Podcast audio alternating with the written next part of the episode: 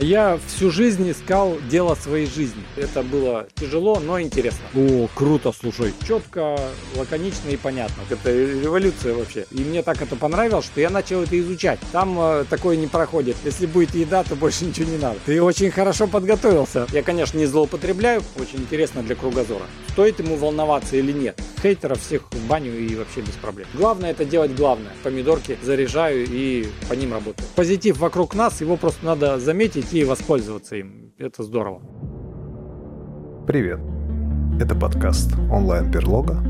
Меня зовут Саидкулов Артур. Я SEO-эксперт и обучаю привлекать клиентов. В этом подкасте мы говорим про бизнес, маркетинг и продажи. Всем привет! Сегодня у нас в гостях один из самых известных русскоязычных SEO-экспертов. Его жизненный путь очень разнообразен. Он активно описывал его в своем блоге и книгах. Он является учителем географии, американским дальнобойщиком, бодибилдером. Да, можно долго перечислять все его профессии, кем только он не являлся. Я тщательно готовился к этому выпуску, в том числе по инструкции с его сайта. Так как он давал большое количество интервью, и для меня это челлендж — сделать что-то новое. Как это у меня получилось, оценивать только вам, мои дорогие слушатели и зрители. Итак, сегодня у нас в гостях эксперт с 17-летним стажем в SEO, спикер, автор одноименного блога и образовательного курса SEO Шаолинь Михаил Шакин. Миша, привет! Артур, привет! Всем привет! Миша, расскажи, пожалуйста, нашим слушателям, чем ты занимаешься? Я сейчас специализируюсь на продвижении сайтов в англоязычном сегменте. Это США, Великобритания, Арабские Эмираты, Австралия, Новая Зеландия, ну и остальной мир, в принципе, тоже. Не все наши зрители и слушатели знают, что такое SEO. Можешь коротко, простыми словами объяснить это? Это совокупность действий над сайтом. То есть, если у вас есть сайт, например, домашняя страничка, визитка, блог, э, что угодно, любого формата, и вы делаете либо самостоятельно, либо с помощью специалистов определенные действия с сайтом, как на сайте, так и на других ресурсах, например, ставите ссылки со статей на других площадках, например, VC.ru и так далее, и ссылочки ставите на свой сайт – то есть, если правильно организовать процесс, то вы в результате этих действий попадаете на первые места в Яндексе и Google и получаете хорошее количество посетителей которые затем покупают ваши услуги или просто вас читают э, и так далее. Миша, а скажи, пожалуйста, какие ты сейчас наблюдаешь тенденции в SEO? Ты все-таки уже давно, с 2006 года. Что кардинальным образом изменилось за последние годы и, может быть, конкретно в 2023? Базовые принципы продвижения сайтов э, за последние 5-7 лет э, принципиально не изменились. Но есть, конечно, новшества, например, приход соцсетей, особенно это заметно было с прошлого года. Нейросетевые сервисы в продвижении сайтов и в разных инструментах использовались и раньше, но очень активно они пришли э, в нашу жизнь, оптимизаторов с приходом чат GPT, Midjourney и так далее. То есть сейчас буквально происходит на наших глазах бум нейросетей, и многие SEO-специалисты волнуются за то, что могут потерять работу. На самом деле часть специалистов действительно под угрозой, так как определенные рутинные задачи нейросети могут делать лучше даже, чем человек. Но если вы обладаете опытом, знаниями и экспертизой, то никакие соцсети вам не страшны. Вы просто будете использовать их как э, удобные инструменты для своей работы. Миша, в связи с этим есть вопрос. Я помню, ты неоднократно писал и говорил о том, что ты продвигаешь в Pinterest. Вот. И в эпоху, когда идет массовая генерация и контента, что происходит там? Это, об этом тоже интересно узнать. Да, сейчас с помощью нейросетей многие блогеры в Pinterest э, начали писать посты, начали генерировать картинки. Но, как я вижу, вот э, сам как пользователь э, Pinterest, так и по различным доскам и пинам, доски это аналог групп в других соцсетях, я вижу, что до сих пор очень востребована инфографика, красивая, когда она красиво сделана. Например, в сервисе Canva можно даже без знания какого-то дизайна и оформления делать красивые по шаблонам э, инфографики. Ну, например, 5 способов похудеть. И там такая картинка, вытянутая в длину, в высоту вернее, и чтобы ее на мобильном можно было удобно прокручивать. И вот э, такого плана картинки очень хорошо заходят э, в Pinterest, набирают э, просмотры, популярность, и даже в Google они хорошо выводятся в топе. То есть э, из всех соцсетей Pinterest получает больше всего посетителей из Google. То есть Google очень любит Pinterest, и, соответственно, если вы и там, и там умеете продвигаться, вы такое комбо можете организовать. То есть э, на первой странице ваш сайт, а на второй странице, например, ваша доска в Pinterest и наоборот. А если в сочетании еще и с YouTube, то можно еще и видеоролик топ-3 по некоторым запросам. Не всегда это получается, но во многих случаях можно в 2-3 раза больше трафика получать, э, чем просто продвигая один сайт. Нас слушают не только SEOшники, и часто ко мне обращаются с вопросом, как выбрать подрядчика, как нанять SEOшника. Скажи, пожалуйста, как это делать э, человек, у которого нет знаний по SEO? Ну или как нанять сотрудника тоже в том числе, да? Лучше всего оценивать по результату, то есть вот так называемое сарафанное радио в кавычках – когда у ваших знакомых поспрашивайте родственников, знакомых, друзей, коллег, если у них э, кто-то в окружении продвигал сайт с помощью сторонних специалистов или компаний, и если они довольны результатом, то вот таких ребят как раз э, можно задействовать и продвигать с их помощью свой сайт. Второй способ это нанять специалиста. Сейчас многие мои коллеги даже предоставляют такие услуги, как оценка качества специалиста. Они даже вам могут подобрать такие интервью провести, ну, то есть такую работу по отбору SEO-специалистов. И третий вариант, э, можете на просторах интернета посмотреть э, видеоролики, выступления, доклады и так далее. И увидите постепенно, буквально за полчаса, час-два, вы увидите те каналы, которые вам нравятся стилем изложения автора, и в итоге можете к нему обратиться за консультацией или за продвижением. То есть эксперта настоящего сразу же видно буквально с первых минут, когда вот вы читаете статью где-то на каком-то ресурсе, на блоге или смотрите видеоролик, одни просто из пустого в порожнее воду переливают, как говорится, а другие сразу берут вас экспертизой. И видно, что человек не понаслышке знает свое дело, вот э, к такому я бы варианту и приходил бы. А скажи, пожалуйста, ты неоднократно упоминал про своего друга, который работает э, в Гугле в Нью-Йорке. Расскажи, какие новости, я имею в виду, что нового он рассказал тебе при последнем вашем общении? Мы вот с ним в офлайне виделись последний раз до пандемии в 2019 году. И в тот период, в те годы мы с ним каждый год встречались э, у него на родине в Беларуси. А, в Минске, в Гомеле и отлично проводили время. При этом он привозил свой гугловский компьютер, ноутбук и, ну, не позволял мне, конечно, вот смотри там, потому что у них камера, слежение, все это очень пристально за ними следят. То есть э, гуглер не может дать любым своим знакомым, друзьям смотреть в программы гугловские и так далее. То есть там камера случайным образом делает снимки, и это может все фоном отправлять. То есть у них какая-то защищенная такая типа флешки штучка, которая вставляется в компьютер, и после этого он как считается на работе, защищенные протоколы и так далее. Но э, мы с ним э, практически ежедневно общаемся с тех пор вот в интернете, созваниваемся через мессенджеры и так далее. И э, время от времени я продолжаю задавать, так сказать, вопрос друга, как в студии, знаешь. У них до пандемии в Гугле каждую неделю проводились э, встречи разных департаментов э, сотрудников Google. Так как Google считает, что сотрудники лучше будут работать на работе, взаимодействия с другими отделами, если они уже знакомы по каким-нибудь вечеринкам. И вот эти вечеринки проводились с разными отделами. То есть в эту среду, например, проводится отдел поискового э, продвижения, ну или там веб-спам тим и, например, инженеры поисковые и так далее, лингвисты и другие специалисты. И вот я на такие встречи ему часто передавал интересующие меня вопросы, но не на seo таком сленге, да, например, как оценить релевантность ключевых слов. Они могут сразу заподозрить, что кто-то там спрашивает со стороны, поэтому я делал такую обстановку, то есть э, в таком ключе передавал вопрос, что как будто мой друг завел сайт или блог и вот интересуется какими-то базовыми вещами, например, если на его сайт будет кто-то спамные ссылки размещать, вот э, стоит ему волноваться или нет. И они сказали, что не стоит. И на основе этого я построил целую систему уровней ссылок через, э, ну, например, через соотношение 1 к 10, когда на каждую ссылку предыдущего уровня размещается 10 ссылок следующего. И можно целые империи создавать ссылок, ну, такие огромные конструкции, за счет вот этого ответа, что гуглеры ему сказали, поисковый инженер, что не стоит волноваться, так как алгоритмы Google – вот весь этот спам в большинстве случаев в реальном времени просто отсеивают. И таким образом я сейчас продолжаю тоже эти вопросы ему иногда задавать. Я, конечно, не злоупотребляю, потому что у всех людей время дорого. Ну и если он будет постоянно по 10 вопросов на каждой встрече задавать seo плана, то ну, кому это понравится, там что-нибудь заподозрит. Поэтому иногда что-то интересует, э, вот спрашиваю. Очень интересно иметь обратную связь. Но, к сожалению, он руководитель команды лингвистов русского языка – и поэтому не совсем SEO профиль у него, но по работе с текстами каждая поездка вот в Беларусь у меня была как классный такой шикарный мастер-класс и э, экспертный такой э, выезд. То есть э, очень интересно смотреть было. Например, в Гугле у них одно время было такое задание, то есть у них команды по 5 человек, и в каждой вот такой ячейке есть руководитель. И по разным самым языкам, то есть у них охвачены большинство популярных языков э, в мире.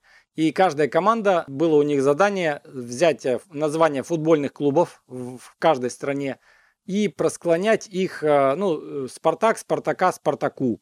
Вот все словоформы возможно сделать, на русском-то понятно, а вот как вы сделаете какие-нибудь э, чилийские или китайские или вьетнамские клубы футбольные? То есть маломальский где-то, если клуб играет, то вот такое название надо склонять. И вот эти словоформы, они между разными ячейками еще сравнивали.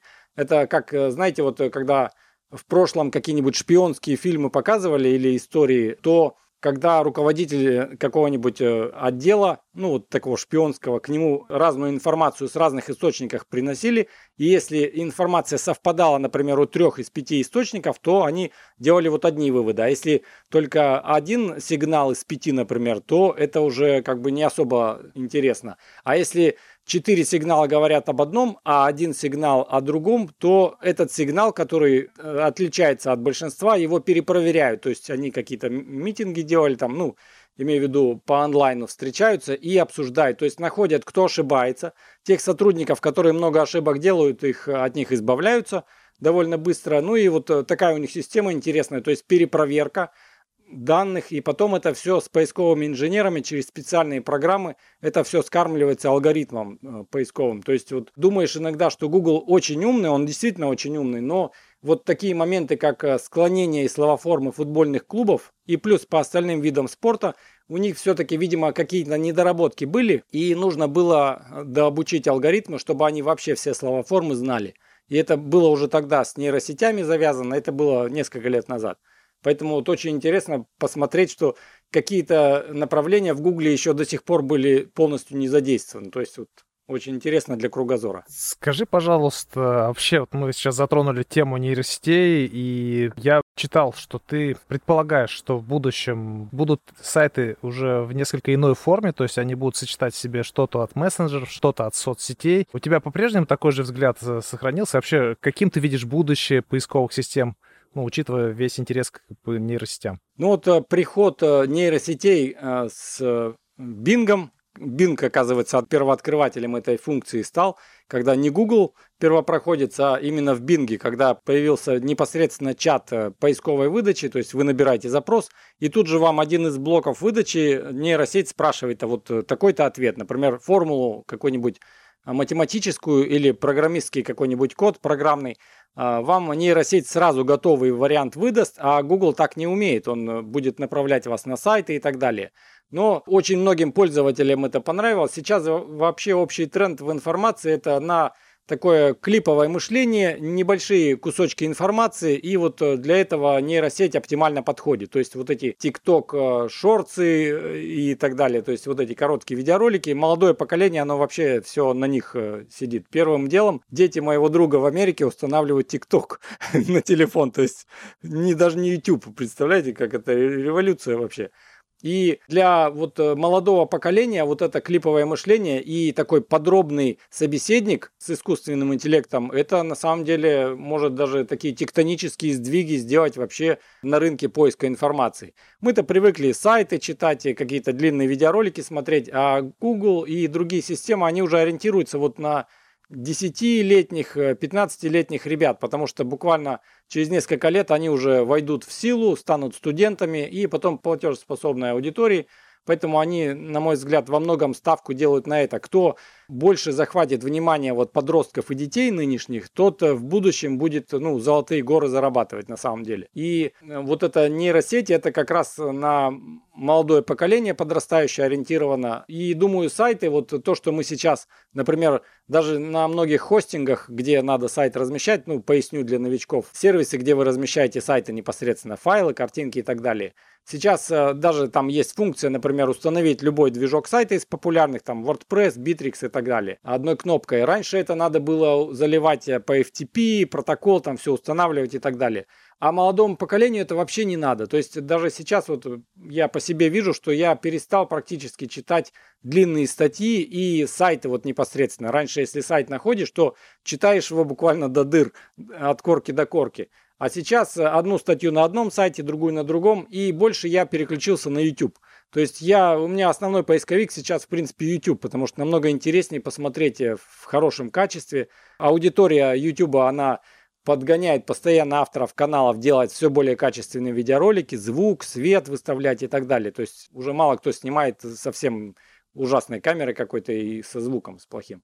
Но то, что, например, рынок меняется, и в будущем сайты действительно будут типа как э, телеграм-каналы какие-то. То есть вам не надо будет ни домен, ни хостинг, ни, ничего не регистрировать, это все уйдет в прошлое. Ну, во многом. Как-то останется для старшего поколения.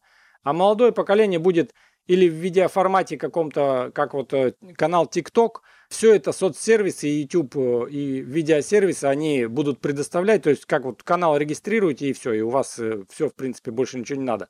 Я даже заметил, например, в провинции у нас в Сибири, раньше, лет 5-10 назад, многие малые бизнесы, например, хотели зарегистрировать сайт, домен и ну, какой-то сайт обслуживать, вести, вот был спрос на это. А сейчас большинству сайты вообще не нужны. Я вот захожу в какой-нибудь магазин кроссовок, локальный такой местный, небольшой, или в маленькие какие-то компании, у них в большинстве случаев нет сайта уже, у них просто группа в соцсетях, вот во ВКонтакте.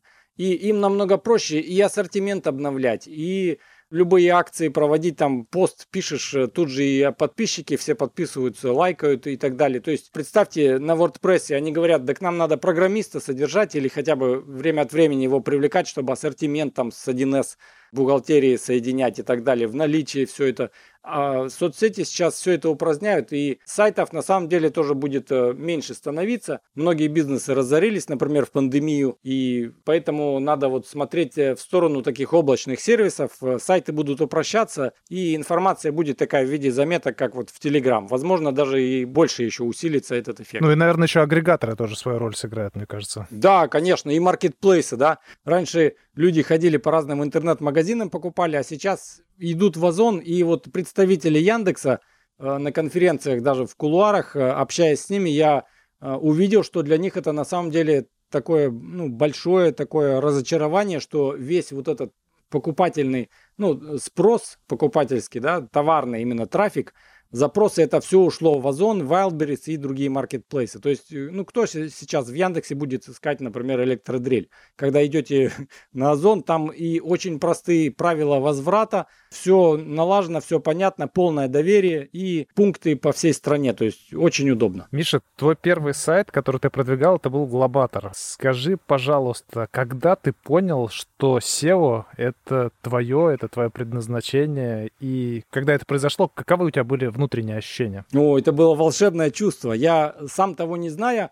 делал как можно более интересные уроки Photoshop. Я тогда вот единственное, что умел в интернете, это в Photoshop разные коллажи делать, голову поменять, например, себя в роли какого-нибудь ковбоя поменять или какого-нибудь друга, ну, на забавную фотку сделать. И причем это будет так выглядеть, как будто это на самом деле так. Сейчас нейросети это делают в два клика, но вот эти навыки мне пригодились, я начал писать уроки Photoshop, и причем я по интернету э, поискал, многие пропускали, владельцы сайтов, э, пропускали один-два шага всегда в уроках. Там определенная схема должна быть. То есть вот новичок, возьмем, например, какую-нибудь э, пожилую женщину, да, которая просто знает чуть-чуть там и, или вообще не знает. И она должна по вашему уроку сделать нужный эффект. То есть, например, сделать черно-белую фотографию.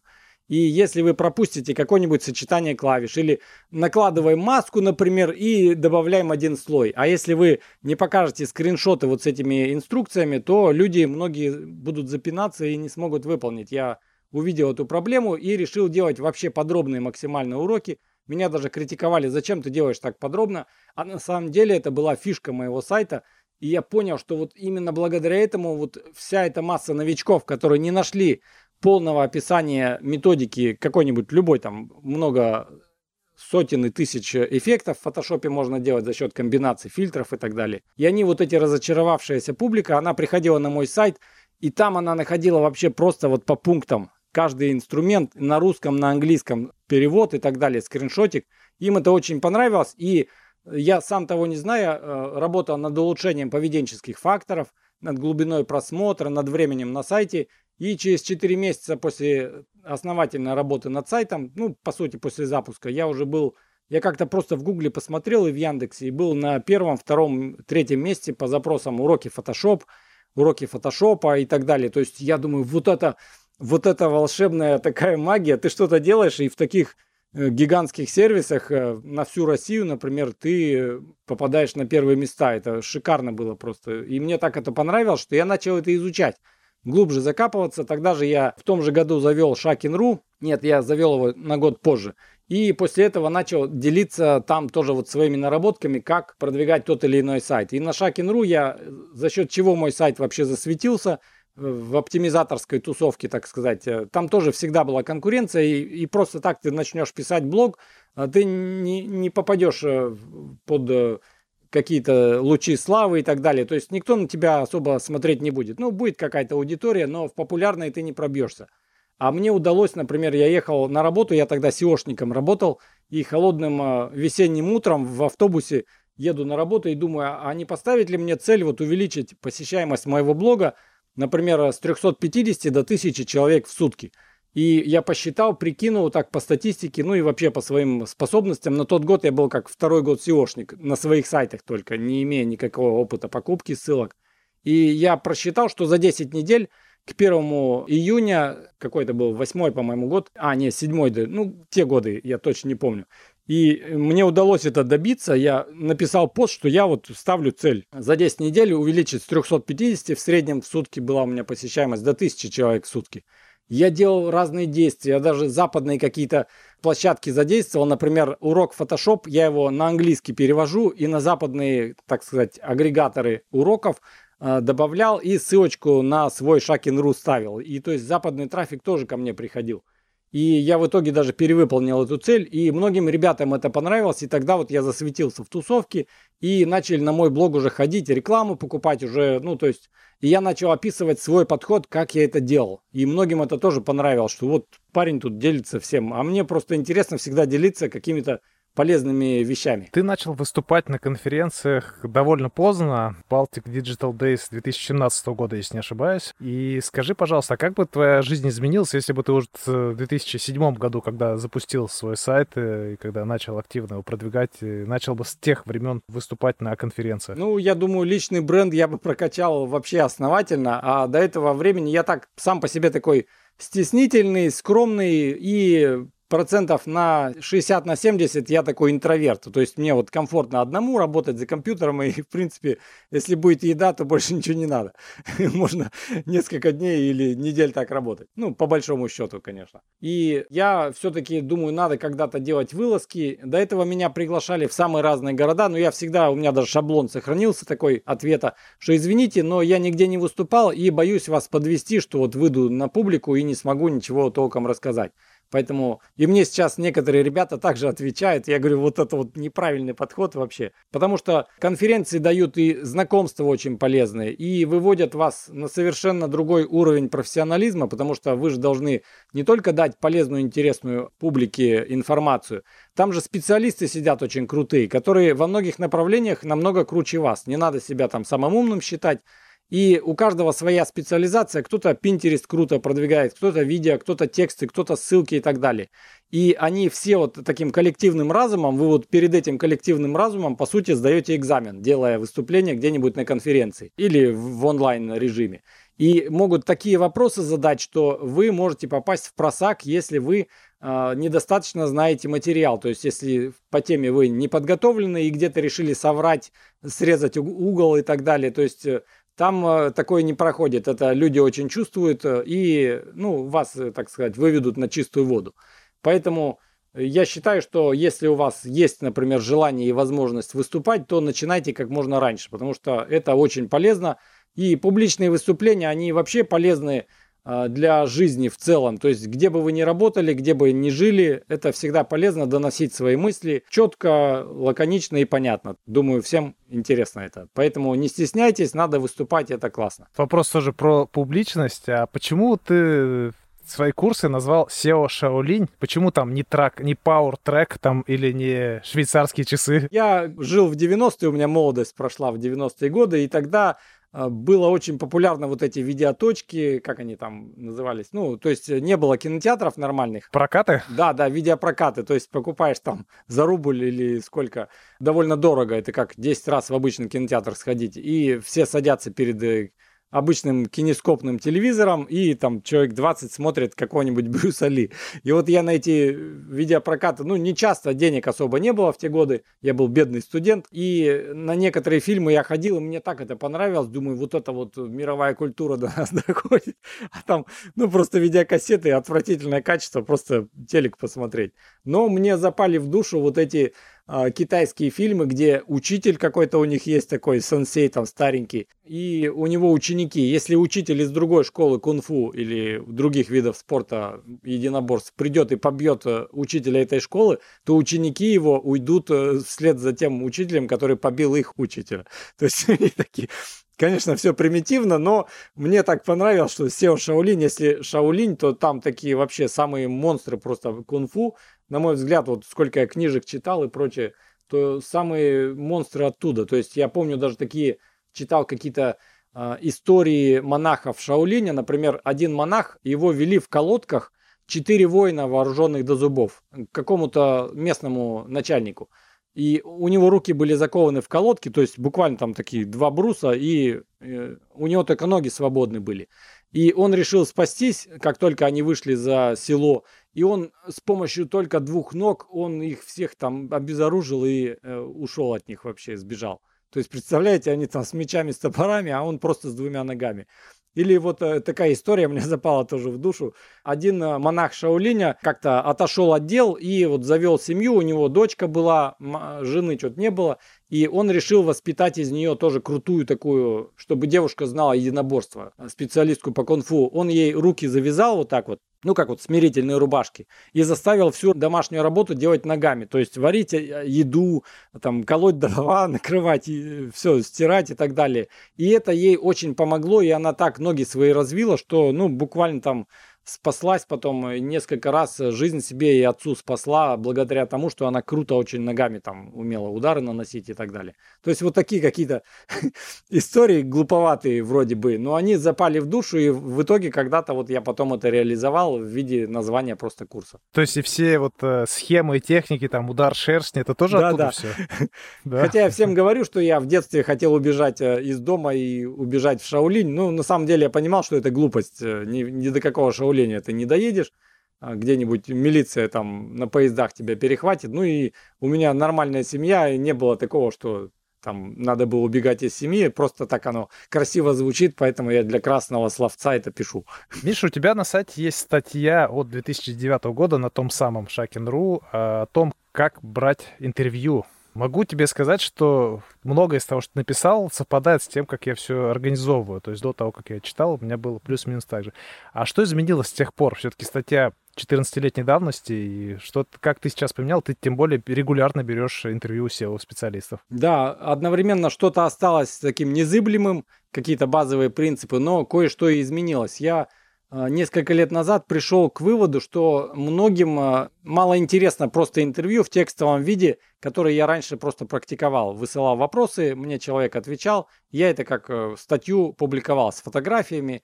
Но этот устаревший формат людям намного интереснее вот э, в виде аудиозаписи или в виде видеоролика смотреть. И когда пандемия наступила, я думаю, вот это вот финальный, так сказать, пинок, чтобы заняться YouTube основательно. У меня был YouTube канал с 2009 года, но я просто им вообще не занимался, просто раз в год какие-то видеоролики обучающие выкладывал и все.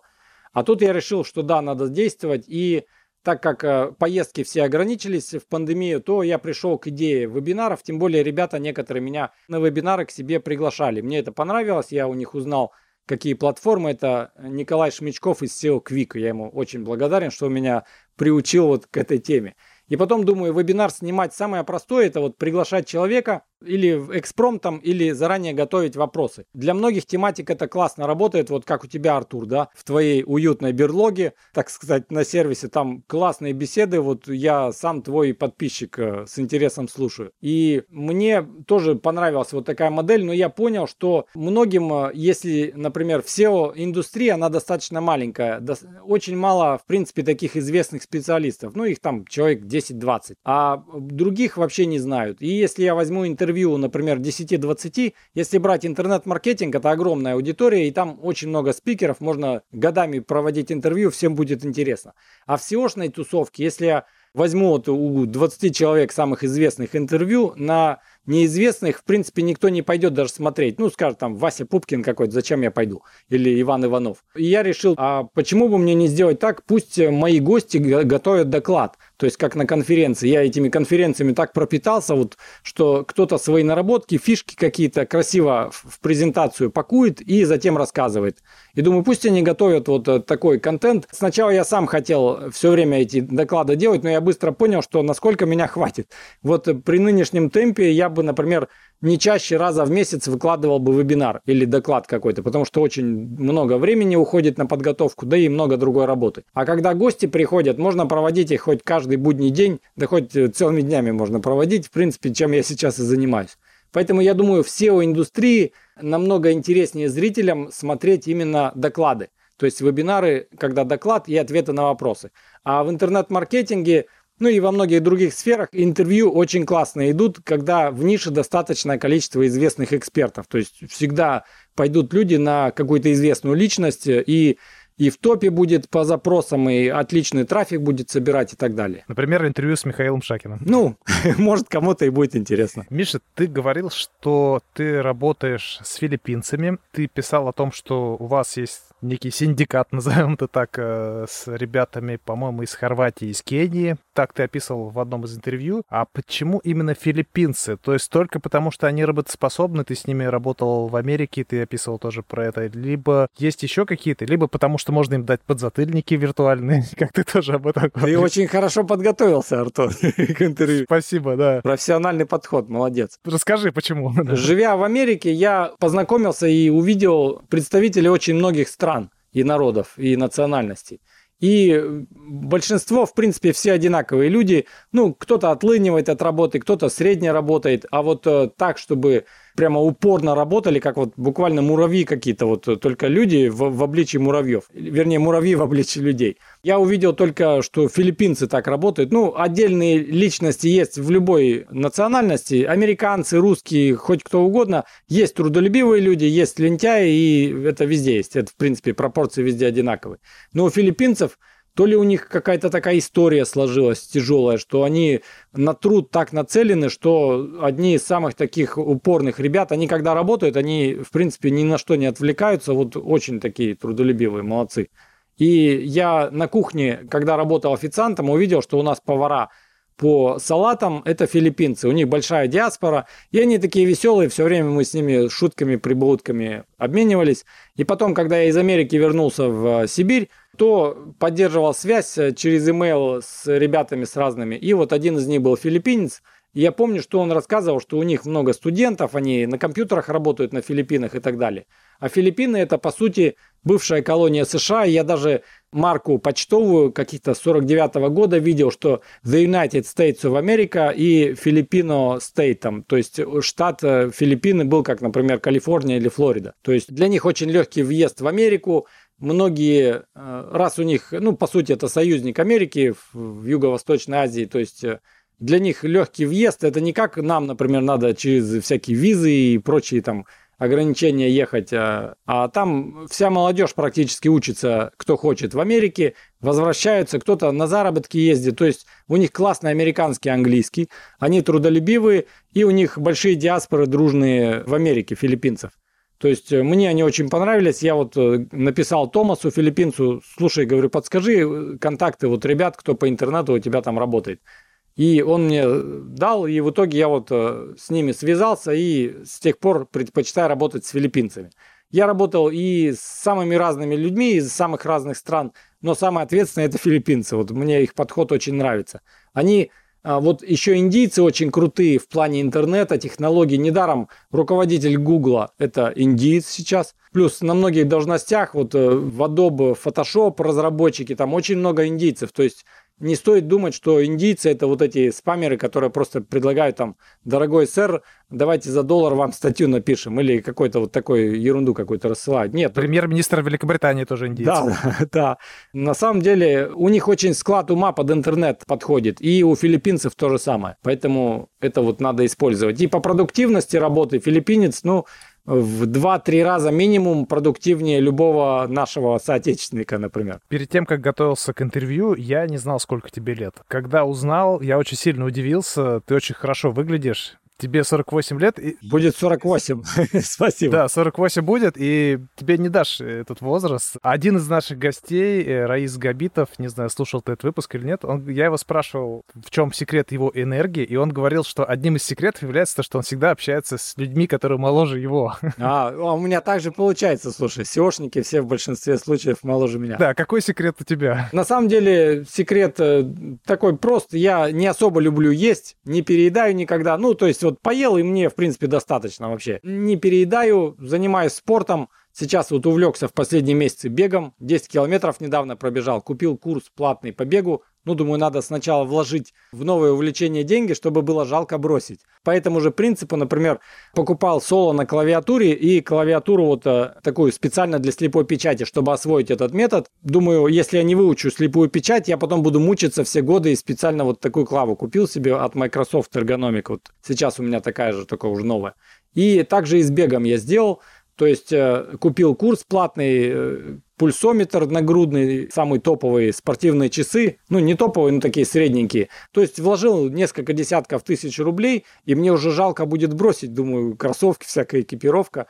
И в итоге по системе начал бегать, 10 километров пробежал, вот сейчас хочу к ноябрю, к дню рождения пробежать 15 километров. Это классно так, знаешь, и дисциплину развивает, и силу воли. В дождь куда-нибудь надо бежать. Э, все думают, надо отдохнуть, а тебе надо бежать. Ну и так для самочувствия очень здорово. У нас работа сидячая, у многих ребят, кто за компьютером работает, поэтому надо обязательно двигаться. И я просто почувствовал уже, что то поясница болит, то еще там коленки какие-нибудь. Я понял, когда сидишь целыми днями за компьютером, я, в принципе, все эти годы, ну, особо без отпусков, все время за интернетом, потому что это самое большое мое увлечение, это компьютер, интернет, SEO и так далее. Поэтому надо обязательно двигаться. Вот э, спорт добавил в свою жизнь. А помимо спорта, питания, может, БАДы какие-то, что-то ты, может, ты порекомендуешь что-то, чтобы в 48 выглядеть так? Просто мало ем и все, в принципе. Даже в Новый год, когда много вкусной еды, я никогда не объедаюсь, потому что, ну, не люблю с полным желудком, например, ложиться спать. Это тяжело, там дышишь потом как-то не то все. А когда покушал и все, то отлично. Во время подготовки я прочитал две твои мечты. Первая мечта — взять интервью у Арнольда Шварценеггера. И вторая мечта — побывать в Швейцарии. Как с этим дела обстоят? Слушай, пока никак, пока на нулевом уровне эти мечты. Ну, надеюсь, когда-нибудь э, до Америки снова добраться, чтобы, ну, прокатиться по Дикому Западу. Там самая классная природа и вообще виды — это на Диком Западе. То есть вот эти штаты Калифорния, Орегон, э, Юта, Аризона, Нью-Мексико и так далее – а вот в восточной части, где вот Нью-Йорк, э, Теннесси, там тоже есть красивые места, но там очень перенаселенные штаты, там огромное количество автомобилей, пробки, эти Чикаго все и так далее. То есть очень бывает на грузовике выйдешь вот на просторы, когда за Канзас-Сити выезжаешь уже на запад, и вот там начинаются просторы, красоты и так далее.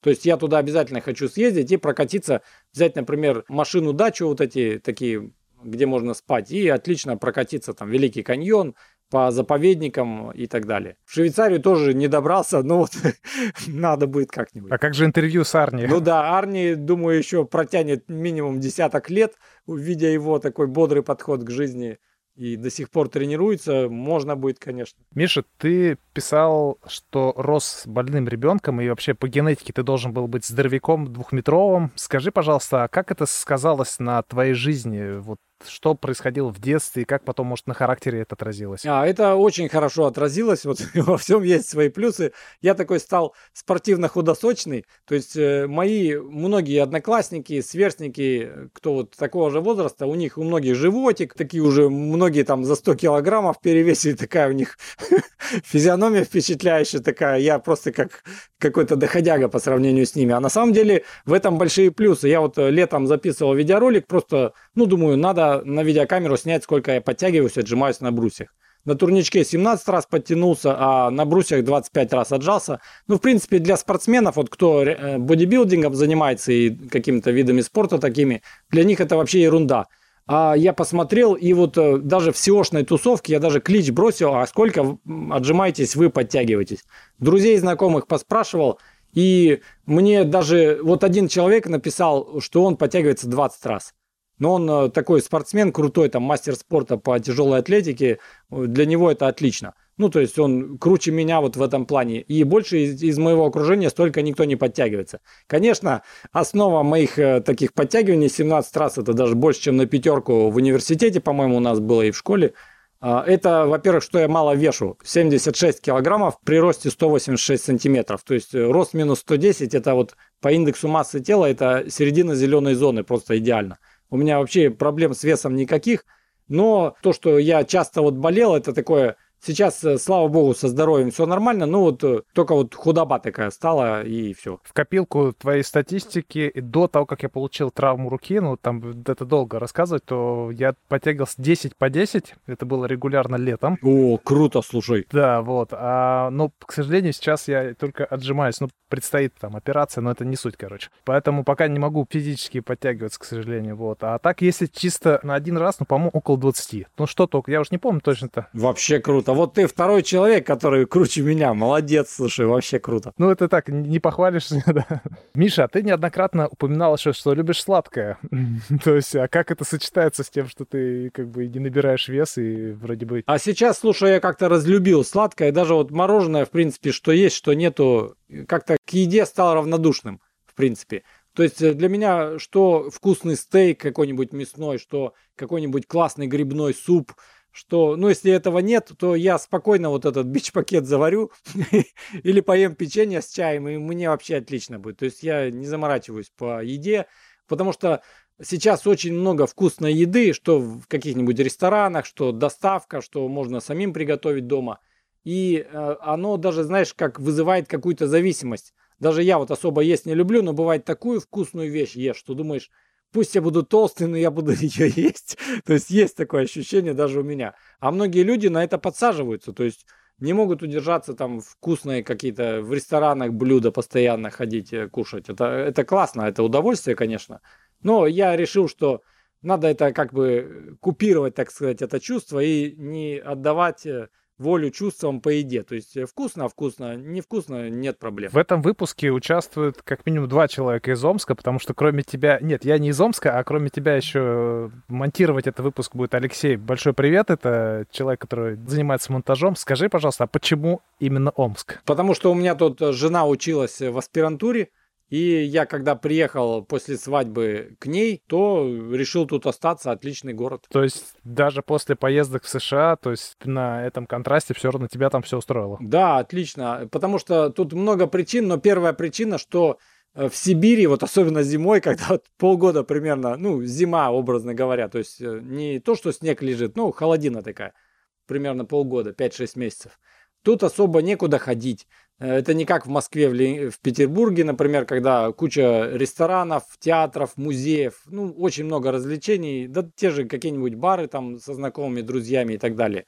А тут, в принципе, нет э, и тусовки какой-то сеошной, и вот такой культурной, так сказать, э, обстановки, поэтому просто сидишь и работаешь. И вот для продуктивности у меня лучше всего работа работается в Сибири. Я пробовал работать в Юго-Восточной Азии, пробовал э, на Средиземноморье, э, в Турции, ну, в Европе я как-то не особо побывал, но, тем не менее, вот в Америке пробовал работать, и лучше всего работает у меня именно в Сибири, потому что отвлекаться не на что, это как такая орбитальную станцию космонавтов, сидишь и работаешь. А выход в космос, там, в холодину, это иногда можно, но не особо. Ну, я могу сказать про свои ощущения от Омска. Мы были один раз, были проездом, ехали в Алтай.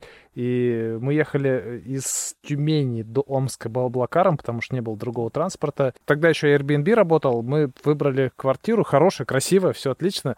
Но мы же не знали, как там районы обстоят, и нам водитель сказал, не снимайте в этом районе, это где-то в районе шинного завода, если не ошибаюсь. Ну вот он настоятельно рекомендовал там не снимать, и поэтому мы сняли квартиру в центре. И второе, что я запомнил, что мы гуляли по центру, и там только 300 метров было освещено. По-моему, улица Ленина, я уж честно не помню. Вот, только 300 метров было освещено, все остальное везде было темень. Просто мы гуляли, никто нам ничего не сказал, там все окей было, все безопасно. Но просто удивительно было. Смотрим, все темно. Есть такое, да. Еще хотел поговорить про Америку. Ты провел несколько лет э, нелегально, у тебя было много опасных э, ситуаций для жизни. Ты убегал из Гарлема, когда шел к ночлежке, тебе даже не удалось там переночевать. Ты сочинял различные небылицы о том, что, например, представлялся шведом Олафом Густавсоном, чтобы взяли на работу, и чуть не попался, чтобы когда тебя хотели познакомить с настоящим шведом. Или ты прикидывался сыном русской и американца-тирана, который решил сохранить акцент. Я вот над этим очень долго смеялся, вот, и поэтому учился в школе в Нью-Йорке в русской и копишь на обучение, чтобы получать больше чаевых. Избегал полицию, даже выпрыгивал со второго этажа, но вот э,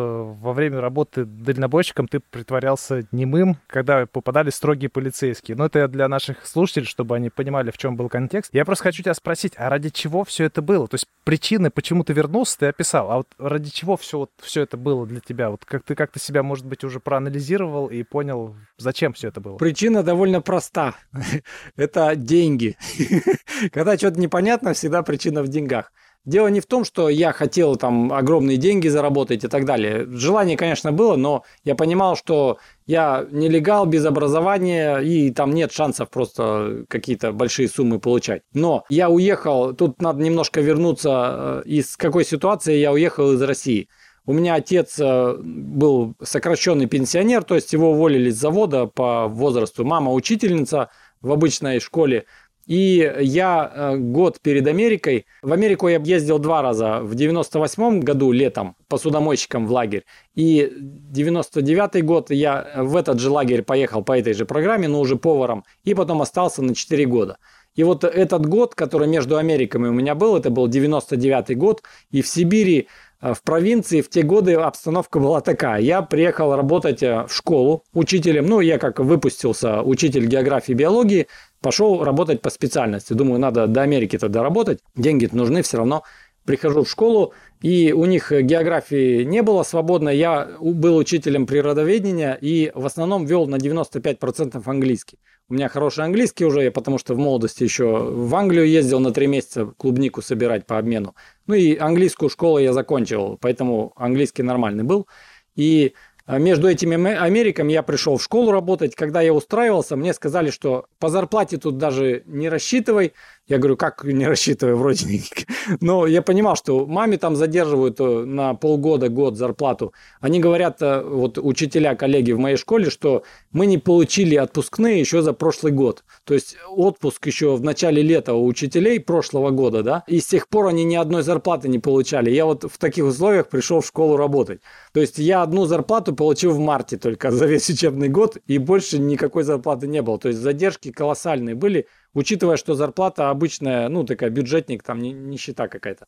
Поэтому я работал э, ночным сторожем, с собакой ездил в училище, там спал в кабинете, просто, ну, какие-то деньги. Тогда интернета не было, и заработать даже какие-то вот доставки, как сейчас многие ребята молодые зарабатывают, тогда вообще у меня никаких вариантов. Это вот в офлайне идти просто сторожем работать там через две ночи ночь, например, и какой-то выходной полностью тоже там сидишь, а, через весь город ездите. И плюс разгружал вагоны с консервами, с разными на овощной базе, там с такими алкоголиками, матерами тоже. И там э, вагон разгрузишь, и еще зарплату эту ждешь э, месяц-два, когда тебе за этот вагон деньги дадут. Ну, то есть такая страшная вообще невыплата денег, и плюс у нас нехватка денег в семье. Я даже вот, э, ну, на автобус часто не было денег, такой как бы зайцем ездил на, на работу. Поэтому я, когда получил письмо из Америки, контракт на 1800 долларов за лето, А до этого в первое лето я получил 450 долларов. По тем временам 450 долларов это было примерно полностью компенсация твоих денег, которые ты тратишь на программу. Там 690 долларов надо было заплатить. Тогда деньги были вообще другие. То есть стоимость, э, сравните стоимость квартир в 99 году и сейчас. То есть это не те суммы, которые сейчас вот э, фигурируют. Например, 650 это не эквивалент тех 650 долларов. И за первое лето посудомойщиком я купил расходы, а повару главному я так понравился, что он меня поваром взял. И при том, что я вообще не умел готовить, я только вот яичницу мог и суп какой-нибудь сварить там гороховый. И он меня взял поваром, и зарплата 1800 долларов. Для меня это было вау, думаю, вот. И вот в эту Америку я ехал, то есть из полной там бедности такой, не выплат денег – всяких ночных будней сторожа, разгрузок вагонов с алкашами. я приехал в Америку, и вот этой суммы 1800 долларов за лето мне, в принципе, хватило, чтобы месяц-два уже как-то на ноги вставать, в другие города поехать к моему другу, вот, который в Google работает. Он уже год до меня жил в Америке.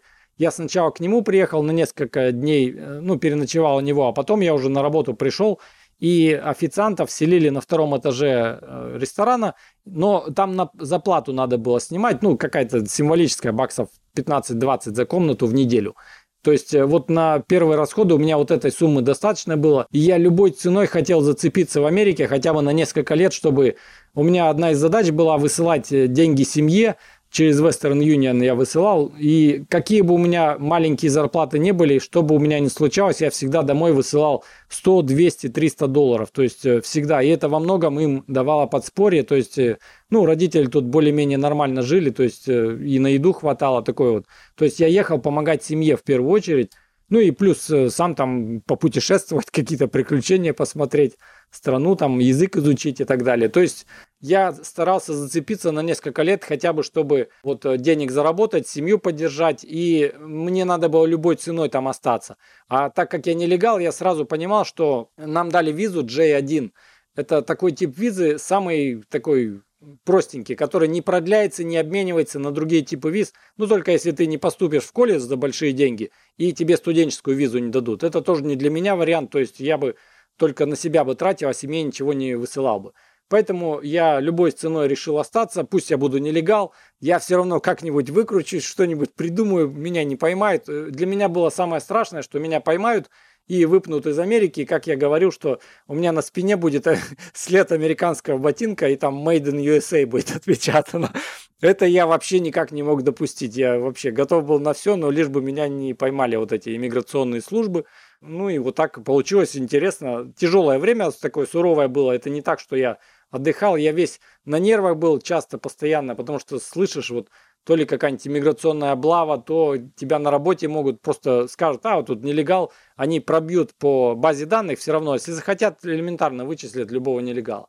Поэтому всегда под страхом вот э, депортации это было тяжело, но интересно самое интересное время в моей жизни. Обалденно было. Для всех слушателей и зрителей я хочу сказать, что у Миши есть целая книга про это, и вы можете прочитать подробно. В ней Миша описывает все нюансы жизни в Америке. Я рекомендую. Она просто в формате дока, если не ошибаюсь, или в PDF-ке уже. Да, Google Doc на Shakin.ru заходите, и там в боковой колонке на Google Doc ссылочка. В описании ссылку добавлю. Спасибо. Миша, давай все-таки по поводу США. Если бы ты все-таки там остался, то как бы сложилась судьба? Вот давай просто поразмышляем. Я знаю, что история не знает сослагательного наклонения, но все же. Я, когда работал официантом в одном ресторане, вернее, помощником официанта, там был классный не помню, как его звали, то ли Дэйв, то ли Майк, официант, и он тогда занимался веб-дизайном а это был вот где-то 2001 год, вот 2000 это то есть вообще на заре всего, там первой версии фотошопа еще, по-моему, третий или второй был какой-то.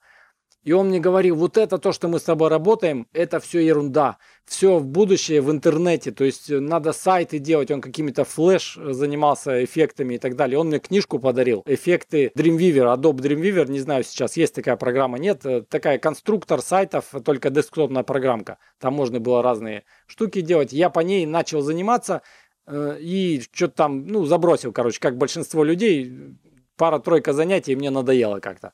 Но он мне заронил зерно вот это, что с такими горящими глазами он про сайты говорил. То есть я уверен, он стал каким-нибудь крутейшим спецом или в веб-дизайне, или в каких-то вот интернет-технологиях, но вот я потерял с ним контакты, к сожалению. И если бы я остался в Америке, я, возможно, что с ним бы как-то у нас завязалась бы дружба, потому что он э, такой был дальновидный человек. Там было, например, 10 официантов и два помощника официантов на всех десятерых.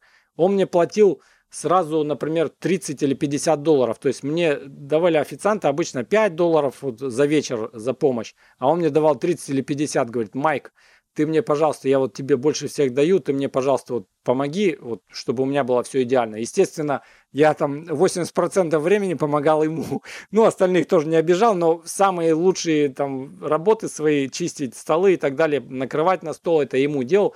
Он в итоге благодаря этому зарабатывал в разы больше, чем остальные официанты. Быстрее работал и все. То есть, возможно, с ним бы куда-то вывела бы нить. Но, честно сказать, я про заработок в интернете в Америке еще не задумывался.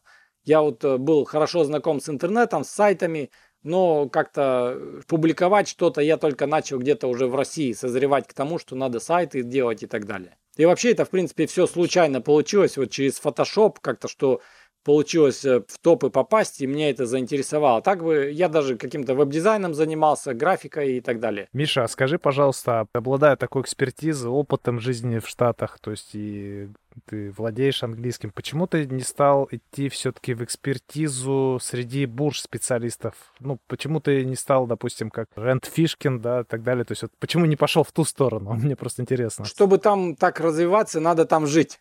Э, в первую очередь, потому что это все вот эти тусовки, э, какие-то знакомства, конференции, кулуарное общение, это надо там жить. Если ты не живешь, ты в принципе там никому не нужен.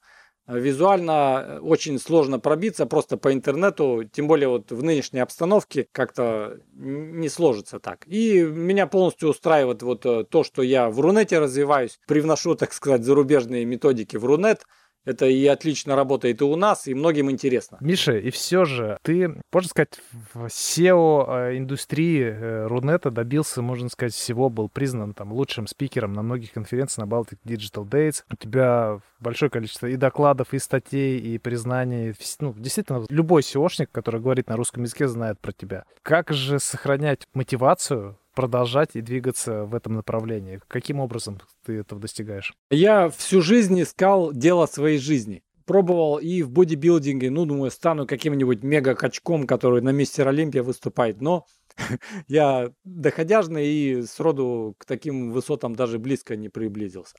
А потом я пробовал себя в фотошопе и увидел, что намного круче меня, очень много людей, которые занимаются этим круче меня. То есть у меня нет вот каких-то глубинных э, способностей. И плюс на разных работах тоже пробовал, э, например, экспортные поставки нефтяного оборудования. На заводе я работал, в заводоуправлении. Я там как-то тоже какие-то глубинные вот эти сути вещей не понимал. Ну, просто не мое это как-то, да. Хоть хотел этим развиваться. То есть я перепробовал по-моему, у меня 22 работы в Америке было и 10 или 11 в России. То есть очень много разных сфер перепробовал. И вот SEO это как раз я понял, вот оно. Вот это настолько мне интересно, даже если это бы э, не приносило особо бы денег, а даже если бы в SEO было меньше денег э, в несколько раз, чем это есть на самом деле – а я бы все равно этим занимался, потому что вот эта магия, когда ты что-то делаешь и в Гугле, и в Яндексе ты двигаешь сайты, это вообще это круто. Для обычных людей это просто непостижимо. Что там надо сделать, чтобы вот этот сайт выше, а этот ниже, а ты можешь такое делать. Сейчас, конечно, это не все так просто, но мы продолжаем быть востребованными и посмотреть вот пандемия, например, да, десятки тысячи и сотни, сотни тысяч людей пострадали, работу потеряли, заработок и так далее, а остались, так сказать, на волне те ребята, которые в интернете зарабатывают. То сравните какого-нибудь повара в ресторане или официанта в пандемию, да, которые сидели без работы вообще там месяцами просто. И нас, например, у нас даже наплыв получился такой, даже больше людей в онлайн пришло в интернет. И несмотря на э, какие-либо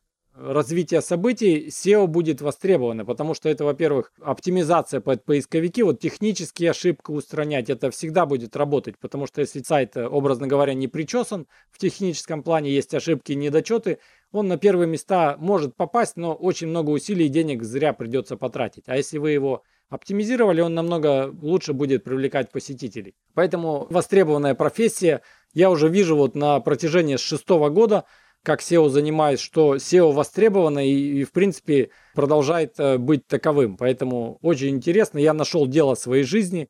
Мне это нравится. Я вот э, это и хобби одновременно, и работа. Как говорят, вы сделаете свое увлечение работой, и у вас э, не будет тогда никакой необходимости ходить на работу. Вот у меня это именно так. Я наконец нашел дело своей жизни, правда, не сразу, долго, вот где-то больше 30 лет мне было уже, получается.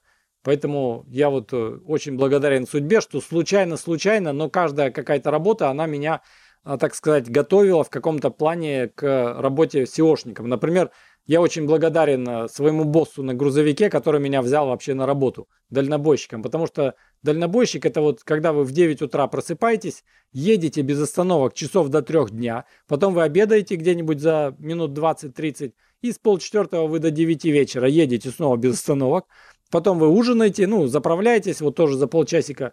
И потом где-нибудь до двух-трех ночи вы снова едете. И вот э, потом часов 6-7 спите. И снова вот такой же у вас график. То есть монотонная работа просто кошмарная вообще.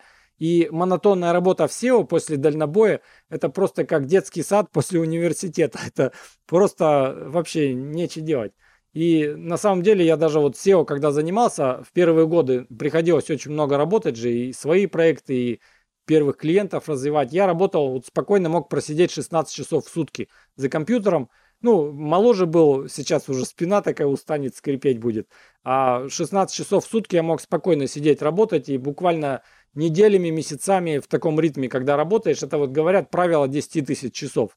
Когда ты налетаешь, в кавычках, вот такой багаж опыта, то ты, в принципе, профессионалом станешь в любой сфере. Неважно, спорт, э, программирование, SEO, дизайн и так далее. И когда у человека вот найдено дело своей жизни, то намного проще вот эту дистанцию пройти. И э, вообще, мне кажется, суть любой профессии, чтобы стать действительно хорошим профессионалом, специалистом, я постоянно этому учусь и считаю, что высоты еще далеко от меня, поэтому есть много ребят, которые намного круче меня, опытнее подкованнее, и технический склад ума, я вообще гуманитарий, а, но все это мне абсолютно не мешает с ними на всех тусовках общаться на равных, и у нас общие интересы, и какие-то взгляды и методики. И вообще суть любой профессии это пробиться, вот э, так сказать, в несколько процентов самых успешных специалистов, востребованных в этой профессии, в этой сфере. Э, вы можете заниматься хоть чем, э, хоть э, вот в SEO, например, есть дорвейщики. Многие этим занимаются направлением, такой серое SEO, но самые топовые дорвейщики, они и, во-первых, деньги самые хорошие получают, и востребованы по своим услугам. То же самое, например, по семантике специалисты. Много кто собирает, но если вы лучшим станете и войдете, например, в 5%, образно говоря, лучших семантистов, у вас самые высокие ценники будут, вас будут везде приглашать на выступления, и можете любые свои услуги за многократно превышающий ценник рынок а, продавать. То есть вот, э, на мой взгляд, надо в любой профессии найти дело своей жизни, чтобы оно вам идеально подходило, и пробиться вот в эту, так сказать, верхушку самых э, успешных и таких знающих профессионалов. Тогда все обязательно получится. Ты неоднократно рассказывал про свой ядерный реактор внутри. Это вот как раз про это. Благодаря этому у тебя есть э, энергия, и вот это и есть топливо, твое призвание. Я хочу уточнить. Да, это в том числе вот э, такой ядерный реактор внутри, как у железного человека. То есть тут складывается из многих моментов он, то есть это такой источник энергии, который питает меня буквально вот каждый день, энтузиазм такой фанатичный. Я, например, уже в этом году 98 э, вебинаров провел. Вот на сегодняшний день 98 это вот подумаешь, думаешь, это же с ума сойти, какой-то фанатик безумный. Это не ради денег явно, это не, ну, не ради какой-то славы, это просто мне нравится. Вот как ты говоришь, тебе нравится интервью проводить, мне нравится вебинары проводить, я прям вообще тащусь. Это как такая собственная SEO-конференция, только которая нон-стоп каждый день идет. Я, во-первых, и учусь у этих ребят. И каждый человек, которого я приглашаю, он круче меня во многом по разным направлениям. Я у них учусь тоже. Я каждый вебинар слушаю, что-то себе записываю и так далее. И поэтому вот о чем мы говорили? Я что-то не туда ушел, наверное. Я говорил про то, что ты заправляешь свой ядерный реактор благодаря тому, что ты занимаешься своим любимым делом. Вот я про что. Да, ну и мне есть чем сравнивать, например, с тем периодом в 99 году, когда мне за год как учителю заплатили один раз зарплату. То есть я понимаю, что если потерять, э, например, волну, тебя очень быстро забудут, если ты не будешь продолжать э, заниматься своим делом, учиться, постоянно что-то изучать, тестировать. Много очень ребята, кто хочет э, тоже, ну, так сказать, занять твое место и с удовольствием займут его. Поэтому нельзя вот волну терять и надо работать, работать и работать. В этом, мне кажется, ключ к успеху. Не расслабляться. Да, да. Кстати, добавлю о том, что по общим, ты говоришь, интересам находишь на каких-то конференциях, выступлениях. Я учился тоже на геофаке просто, чтобы ты... О, да ты чё, круто. А на какой специализации? География, прям география. Потом я уже пошел на экологический аудит, это в рамках, ну вообще была специализация именно география, учитель географии. Слушай, круто, Артур, вообще. Второй человек, которого я встречаю вот, э, ну так сказать, в интернет-маркетинге, все вот тусовки, кто географию тоже закончил. Очень круто. Ну, ты знаешь, к своему стыду у Миши просто на интервью у Алисы Бараховец, если не ошибаюсь, я могу ошибаться. Вот. Алиса Балаховец, по-моему, да. Балаховец, да, прошу прощения. Вот. Миша рассказывал о том, как выбирал свою жену и как своего лучшего друга. И он рассказывал ты можешь об этом рассказать? Я вот своему стыду не знал ответа. Я не знаю, как это, но, но Миша, ты можешь рассказать про эту историю. Я думаю, что тоже интересно. Вот удивительно, но вот э, вроде глупая такая вещь. А я придумал вопрос, даже не придумал, он у меня как-то в глубине головы э, висел всегда на готове. И я разных ребят из своего окружения или, например, девушек, с которыми знакомился, я им этот вопрос потом задавал. В северном полушарии люди ориентируются, все путешественники, мореплаватели, на северную полярную звезду. А в южном полушарии на что они ориентируются? Так, подожди, Миша, а можешь не отвечать? Я думаю, давай пусть проявим активность, пусть кто-то напишет э, ответы в комментариях. Да, Напишите, да-да. И э, так получилось, что вот э, мой лучший друг, это как раз друг, который в Гугле работает, он сразу ответил на этот вопрос, вообще не раздумывая правильно. И жена моя нынешняя, ну, у меня единственная жена, один раз женился, то я, когда с ней познакомился, я ей задал вопрос, она тоже не глядя ответила.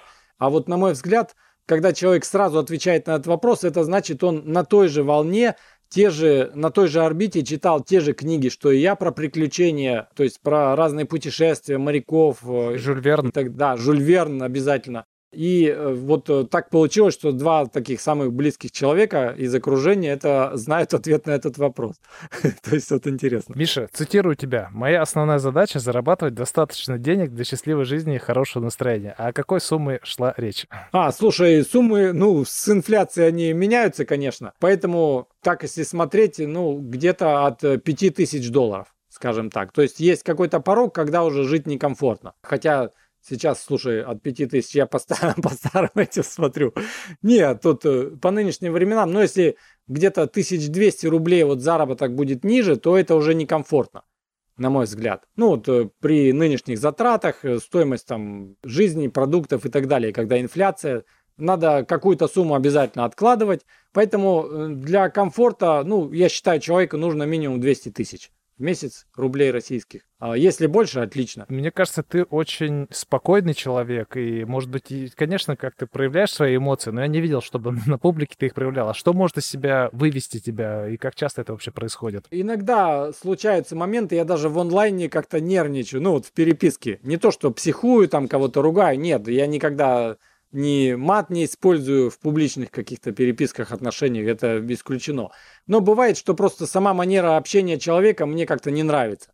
То есть э, какой-нибудь клиент приходит, а, делает э, оплату услуг и начинаем сотрудничать. И он уже, например, считает меня, что я как работник от слова раб. Я вообще считаю, что вот сотрудничество со специалистами, с компаниями – это сотрудничество в первую очередь. То есть вы меняете свое время на деньги, и вот э, экспертизу человек получает, продвижение клиентов и так далее. А когда у человека отношение, например, что ты работник от слова раб, то есть, эй, там, давай вот, э, вот это, как тебе сказали, так и делай. Тут, э, ну, то есть, даже на вы может обращаться, но грубая форма такая, мне вот это понебратство вообще не нравится. На ты можно спокойно общаться, вообще великолепно. Но когда чувствую, что тебя как-то начинает вот напрягать, я этот, э, оплату эту возвращаю в полном объеме, и мы прекращаем сотрудничество. То есть бывает, что ну, не нравится просто манера общения человека, и даже вот э, в потоке автомобилей едешь, Я обычно езжу спокойно, как пенсионер, потому что я на грузовике в Америке за полтора года 400 тысяч километров проездил, и я весь свой пыл, жар, так сказать, и желание гонять, кататься, я там просто весь исчерпал настолько, что мне, в принципе, сейчас спокойно доехать из точки А в точку Б, это вообще идеально. Мне не надо ни гонять, ни соревноваться, ничего. Особенно, когда ты ездил без прицепа, да? да? да когда да. Так, как ты описывал о том, что там был мощный мотор, но при этом веса уже не было. И поэтому, когда едешь, и я вот в своей пенсионерской манере еду, и меня вот честно раздражает, когда шахматисты какие-то едут в потоке. Потом на светофоре все все равно будем стоять вместе. И вот подрезают, какие-то опасные маневры делают. Зачем этот дурдом какой-то? Вот, вот это тоже раздражает. Как любые люди, я тоже раздражаюсь, но стараюсь это как-то не показывать. Те люди, которые не показывают эмоции, они на самом деле такие страшные какие-нибудь маньяки обычно, да? Человек нормальный должен излиться и весь спектр эмоций испытывать. Это абсолютно нормально. Поэтому я точно такой же, как и все. Миш, ты следишь за своей репутацией, но, наверное, все равно попадаются какие-то хейтеры. И как ты думаешь, что в тебе триггерит их? И вообще, как ты с ними коммуницируешь или вообще не коммуницируешь? Расскажи просто про этот опыт, пожалуйста. Я с хейтерами столкнулся вот э, в тот период, когда я выполнил цель по посещаемости на блоге до 1000 человек увеличил и продолжил наращивать. И мне начали писать, что ну, вот какие-то, или критика, критику и хейт надо отличать, потому что критика это тебе человек подсказывает что-то не то у тебя и что ты неправильно делаешь. Я раньше, например, ссылки а, на своем блоге делал в одном, вернее, в разных вкладках. То есть открываешь новую страницу, она в новой вкладке. Я думал, что это вот как-то классно будет, что они вернутся к старым статьям. А это людей раздражало. Мне люди начали писать еще в те годы. Я не знал вот это правило, что в рамках одного сайта надо делать, чтобы в одной вкладке открывалось, а если сайт э, другой по ссылочке, то надо его в другой вкладке открывать. Это такие, ну, правила приличия, что ли, или этика какая-то интернет. И вот мне люди писали, я понял, что да, надо принять к сведению, это все так и сделал. И с тех пор я четко отличаю хейт. Хейт я сразу удаляю вообще. У меня вот э, много гостей самых разных на вебинарах – и если только начинает кто-то в комментариях на YouTube, например, да он ничего не знает, это все старое, одна вода, я сразу таких баню. Причем бан, говорят, на YouTube классный, человек даже об этом не будет знать. Он может продолжать писать комментарии, а просто их никто видеть не будет. Я вот такую штуку слышал, но вот насколько она на 100% верна, не знаю, но, по-моему, так и есть. Поэтому я их сразу баню. В Инстаграме точно есть такая функция. Я ни минуты времени не расстраиваюсь. И большинство моих э, коллег, блогеров, которые SEO-блоги вели в прошлые годы, они забросили блоги по причине того, что их критиковали в комментариях, как они мне вот писали. Я спрашиваю, а что ты блог забросил? А вот э, надоело, там кому-то не понравилось и все. Я думаю, не, меня так просто не возьмешь. Что это такое? Какие-то критиканы придут, тролли, потроллят, и я все заброшу. Нет, поэтому я даже не дочитывая, всегда удаляю их комментарии, критику оставляю и отвечаю на нее, и принимаю к сведению, а хейтеров всех баню и вообще без проблем. Упомяну, что в книге про Америку Миша рассказывал об истории, когда он случайно погнул светофор, когда ехал. Было, да. Да, и ты написал то, что ты сожалеешь об этом поступке, и что даже тебе во сне, по-моему, снился, я могу ошибаться, да, вот. И скажи, пожалуйста, а есть еще какие-то поступки, о которых ты сожалеешь? Ну, я еще знак погнул на грузовике там были моменты, то есть э, огромных э, размеров этот грузовик, на самом деле, вот самые большие фуры, которые ездят, и они еще с капотом, то есть 18 э, колес, 600 лошадиных сил. И бывает, вот в первое время не рассчитаешь особо вот эти какие-то габариты, то антенну сломаешь, и мне было стыдно, и я искал на заправках именно такую антенну, чтобы прикрутить, чтобы босс не увидел. Ну, то есть вот э, по работе. Конечно, и по жизни есть какие-то моменты, что, ну, стыдно. А, или, например, какому-нибудь человеку как-то откажешь, что ли, а на самом деле он как-то, видимо, хотел сотрудничать, э, чтобы ему помогли, а я просто вижу, что по времени я качественно не смогу, например, проконсультировать, ну и отказываю. То есть, как и у всех, есть какие-то сожаления, ну, бывает, что так получилось. Еще ты писал, у тебя есть статья со списком причин, почему ты вернулся в Россию. И скажи, пожалуйста, вот у тебя там одна из причин была, ты написал, что у тебя были депрессии. И даже вплоть до того, что у тебя были суицидальные мысли, когда ты как раз ехал на грузовике. Что изменилось после возвращения? Именно вот в этом плане. О, эти депрессии остались в Америке, слушай, точно. Вот когда живешь а, в кругу близких, друзей, родственников, а, знакомых, когда ездишь э, по тем же местам, по которым много лет назад ездил, знакомых э, с детства, например, с юности, то это все подпитывает хорошей такой положительной энергией.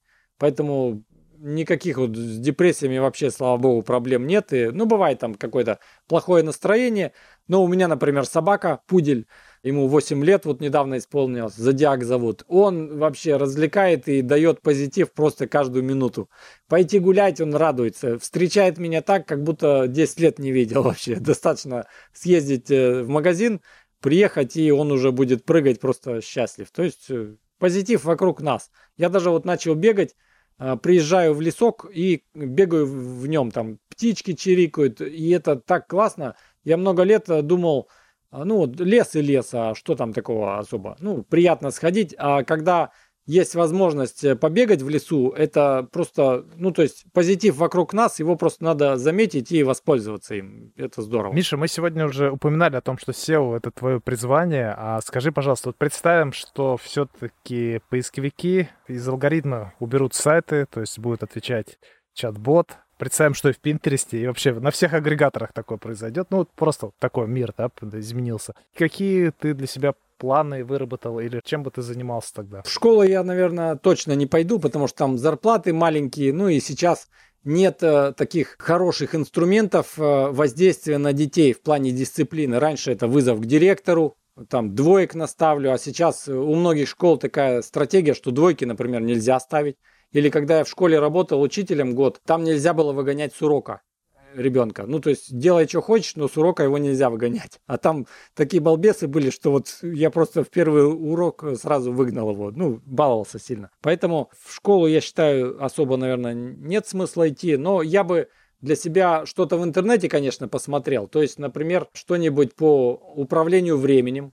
Мне очень нравится тема вот организация рабочего процесса, как за то же время успевать больше. У меня очень много таких наработок. Или как, например, развивать э, свой личный бренд. Я не скажу, что мой какой-то личный бренд э, сильно развит. Есть э, намного более известные люди, конечно, в сотни, тысячи раз. Но все у тусовки, часть ребят меня знает. И вот это тоже было бы интересно. Или как проводить вебинары, ну то есть такие какие-то мини-темы. Можно каждую из них развить очень интересно.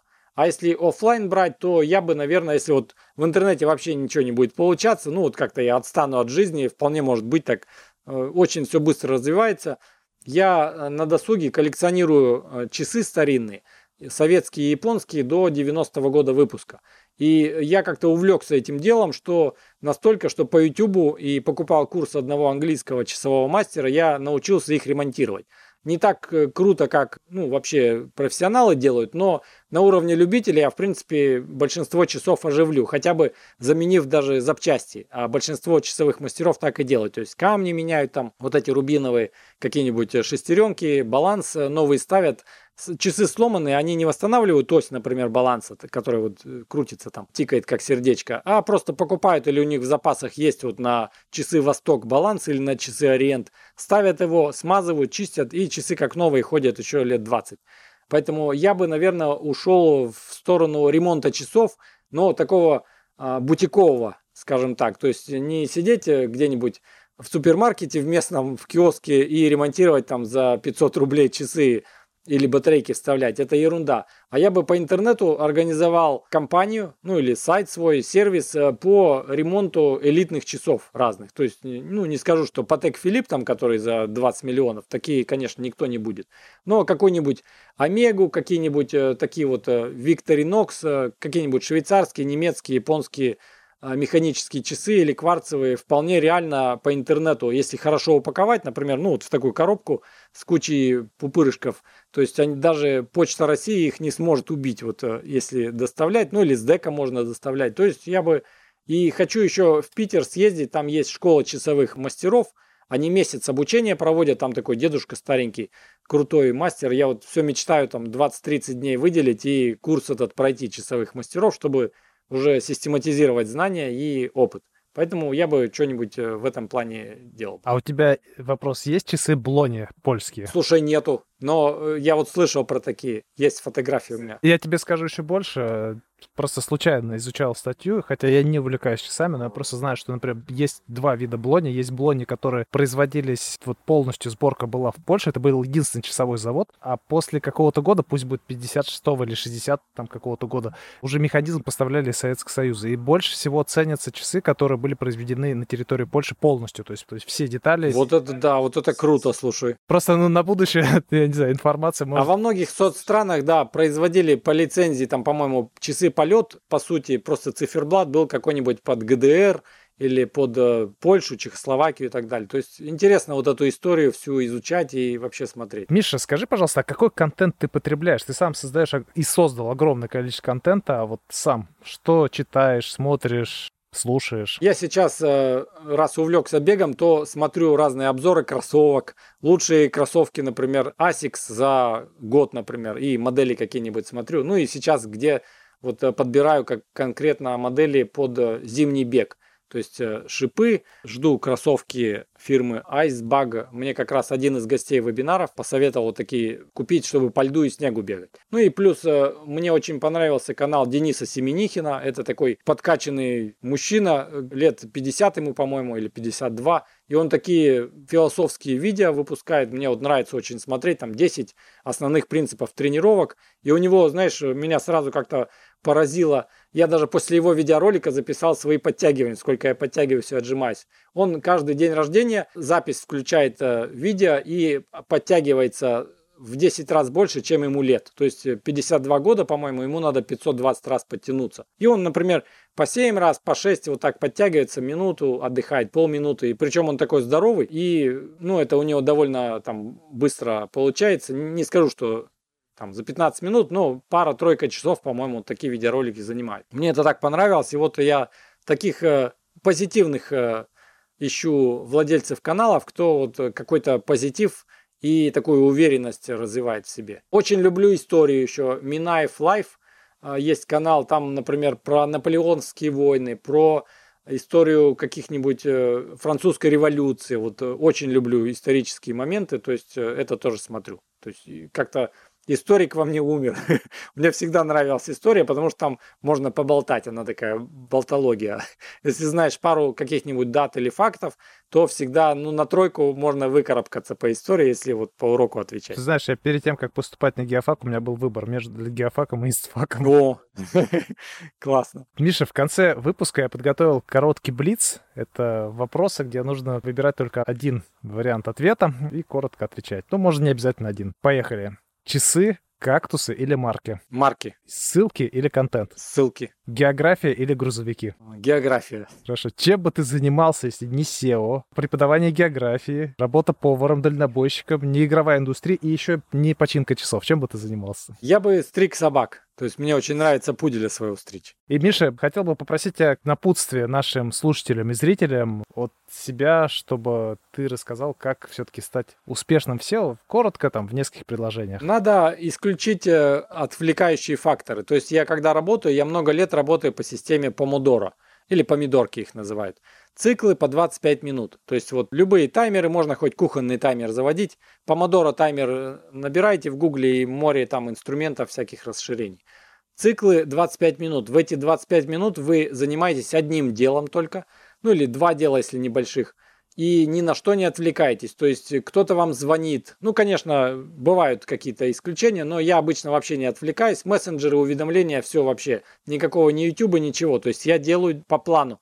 На неделю делаю обязательно план. По дням, на субботу-воскресенье тоже какие-то задачи. И начинаю всегда день и неделю с, трех главных дел.